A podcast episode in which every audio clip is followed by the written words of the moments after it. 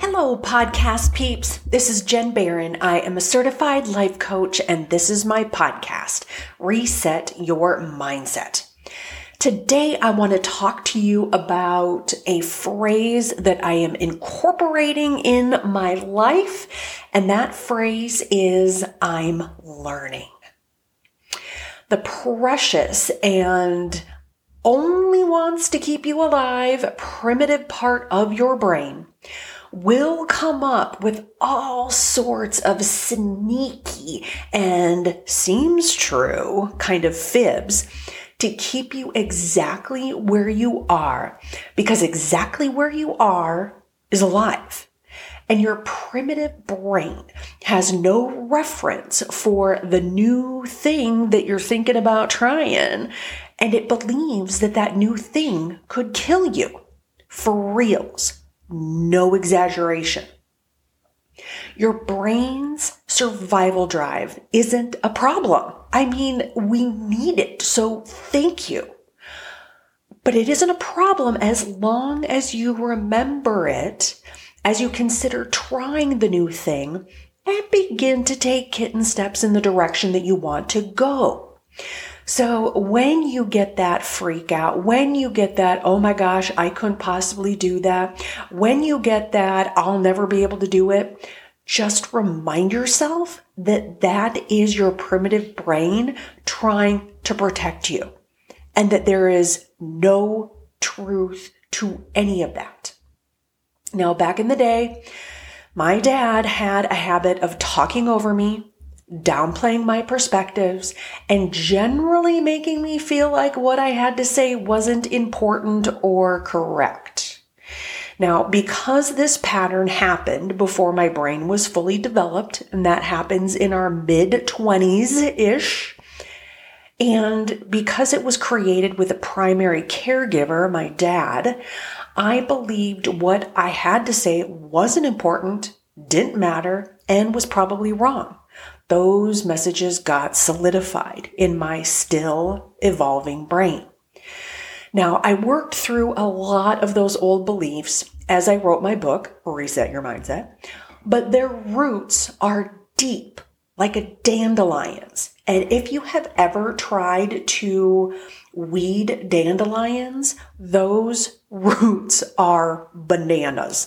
The first time I pulled one out, I was like, oh my God, you mean business. You want to survive. Now, I could feel the yucky sensations, the thoughts still created in my body when I would lead workshops. It would still serve up those, they don't care what you have to say. What you have to say isn't important. It doesn't matter. And it would create so much yuckiness within my body. And now, as new and bigger speaking opportunities are coming my way, I knew that I had some more work to do to get more comfortable using my voice in order to share my message. Now, I am not under the illusion that I can become fearless in public speaking because fear is a normal human emotion when we put ourselves out there, especially for women.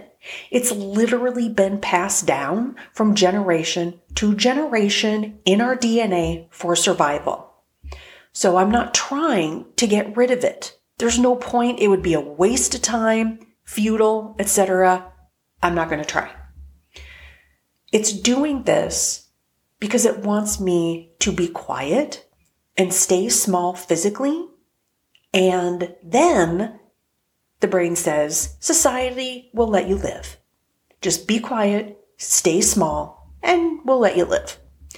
Speak up and don't spend all your time and energy trying to be a size four, and society will call you out, drag you down, and throw you to the wolves to die really stop a second and see how this is played has played out in your life. Times when when your brain was telling you to be quiet, to be small. Why were you doing that? To stay safe. And how did you feel sometimes when you were speaking up And if you were thinking about trying something new or changing some of your, the direction of your energy and not have it be geared towards keeping your body small, it felt threatening.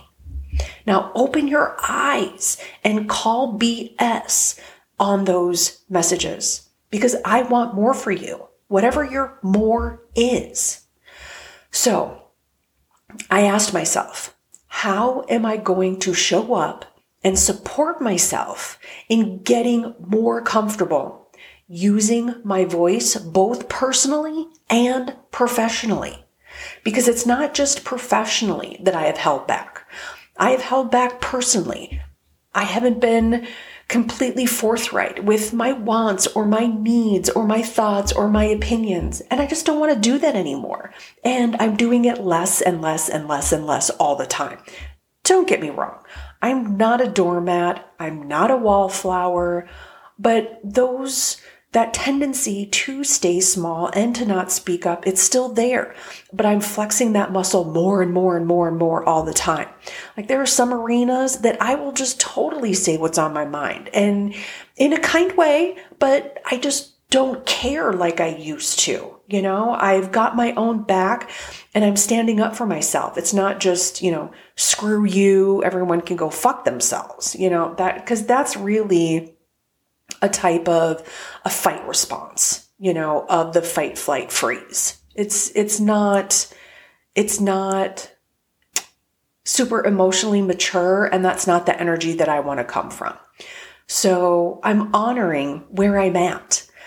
I'm not judging, blaming, or shaming myself or anyone else. It's my responsibility to do something about it. No one else's. Yeah, that's the environment that I grew up in. That was the habit and the pattern that my dad and I had. But it's my responsibility to do something about it if I want to show up in my life differently now. So I went to my favorite resource for information and inspiration podcasts, of course. And I searched public speaking found a bunch of options, and started listening to a few that my intuition guided me to. My intuition's guidance feels like little nudges or attention grabbers. And the more I listen to those nudges, the stronger they get. It's just like using a muscle. I really liked one podcaster in particular, particular, Julia Kraft because she addresses the anxious and stressed energy we carry in our bodies from previous life experience, whether it has to do with speaking or not. I was remembering some experiences that I had in elementary school that were not terribly pleasant but that helped me see where some of my fear and anxiety comes from, from being, you know, in front of people. Um, I was in second grade and I don't remember what the situation was, but I wet my pants. And I felt so called out in front of everybody. The whole class was in the hallway. And when I was doing an exercise in Julia's course, she had us bring up memories that I can't remember the exact question, but this is a memory that came up. And then there was another memory in fifth grade. We had the, um, the option to be a part of like dishing up and serving up lunches um, to the other students. And I loved doing that. It was so much fun to be able to, you know, scoop mashed potatoes or whatever it is. Well, I was coming back from that and I was walking in front of the classroom to my desk and I burped. Normal, normal, normal. Well, my fifth grade teacher said, Well, it looks like Jenny, because I went by Jenny, it looks like Jenny hasn't learned to control her bodily functions. And I was humiliated in front of the whole entire class. So it's just really interesting when when questions spark like how we got here, which I think is always really really important to understand and see see where it comes from. So now that I have some of this information and I got a long way to go, I just started this last week, but I'm really, really excited about it. So I'm addressing these old stories um, and feelings about using my voice uh, because if I don't, nothing will change and nothing will improve. And so then come to find out she has a course for women. So I checked it out. I really liked what it entailed. And I felt like my tuition was saying, go for it, Jen. This is going to be a really good fit for you. So I talked to Sully and I signed up for her online course. And it's going to be a safe space for me to take my whole self to the next level. So my first piece of homework was to submit a two to three minute video of myself talking for Julia to assess and give me preliminary feedback.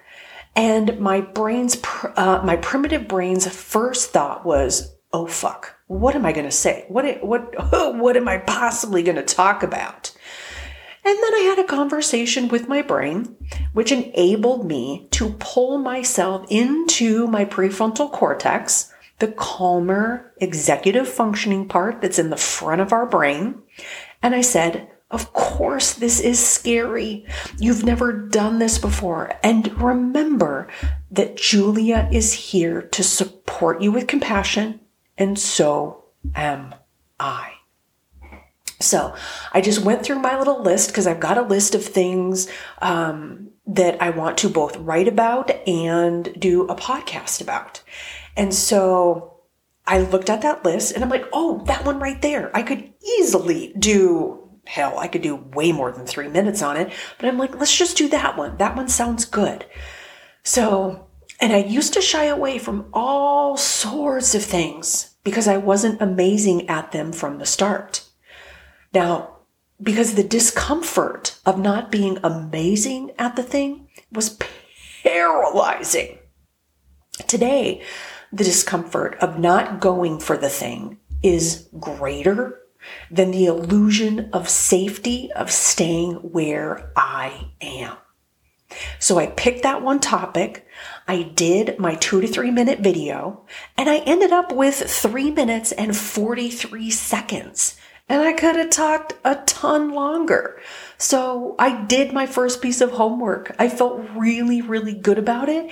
And it's just where I'm starting from.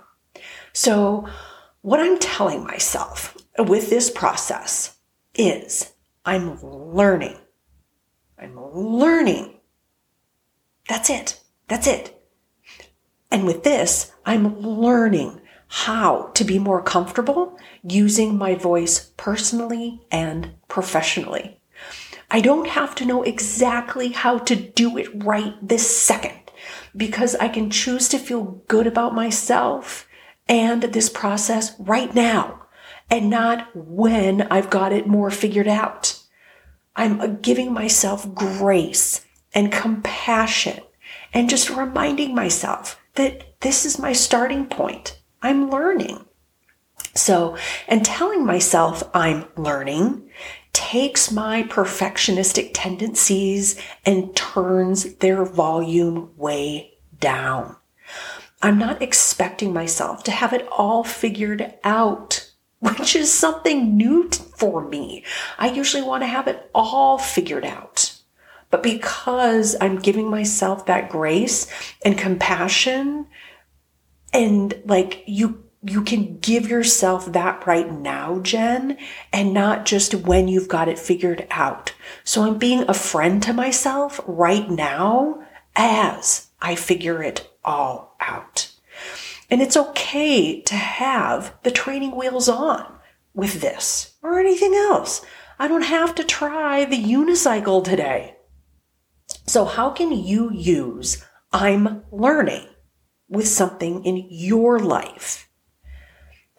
Have awareness, a teensy bit more self compassion, and kitten steps, and you will get there.